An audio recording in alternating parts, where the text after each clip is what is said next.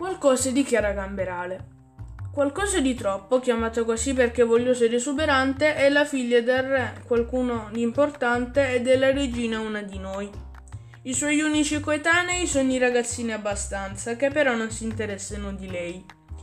A 13 anni la principessa subisce un'enorme perdita, la madre muore. Lei si ritrova con un grande buco nel cuore. Un giorno, camminando sulla collina vicino al castello, incontra un tipo strano che risponde al nome di Cavalier Niente.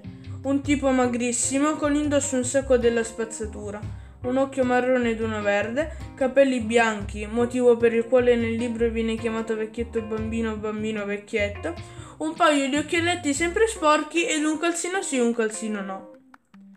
Grazie a lui ed a Madama Noia qualcosa di troppo riesce a colmare quel vuoto, ed anzi a farlo diventare un passaggio segreto grazie al quale potrà incontrare la madre ormai defunta.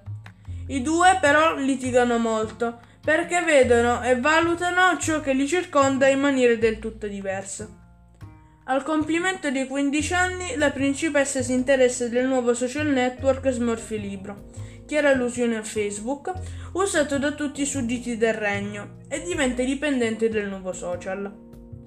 Arriva per la principessa il momento di trovare marito e così il re, attraverso una sorta di talent show, sceglie cinque pretendenti. Qualcosa di buffo, qualcosa di blu, qualcosa di giusto, qualcosa di speciale ed infine qualcosa di più. I pretendenti sono la personificazione degli aspetti che più sono importanti nella vita la, felici- la felicità, la, la sensibilità, la giustizia, la voglia di fare e la spiritualità. Questa favola romanzata potrebbe essere una metafora della realtà che coinvolge il modo di pensare e di vivere della società odierna.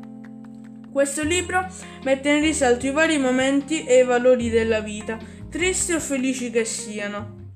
Voglio finire citando una frase che è per me significativa del libro. È il puro fatto di stare al mondo la vera avventura.